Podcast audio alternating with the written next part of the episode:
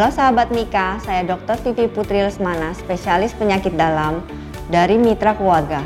Pada kesempatan kali ini, saya akan membahas asma dan mitos yang perlu diketahui.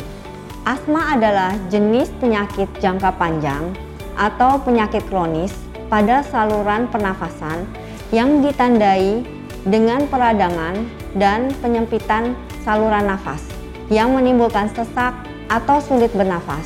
Selain sulit bernafas, penderita asma juga mengalami gejala lain seperti nyeri dada, batuk-batuk, dan mengi.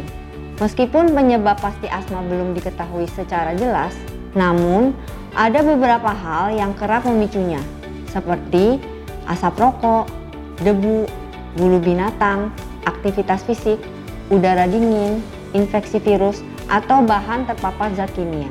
Seseorang yang memiliki asma disarankan untuk mengetahui apa saja penyebab yang membuat mereka kambuh.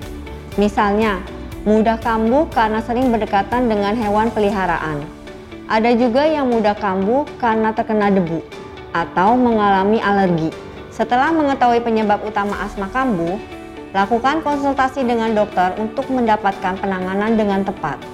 Apabila sahabat Mika ingin berkonsultasi lebih lanjut, silakan langsung telekonsultasi atau jangan ragu kunjungi Mitra Keluarga. Mitra Keluarga, Life, Love, Laughter.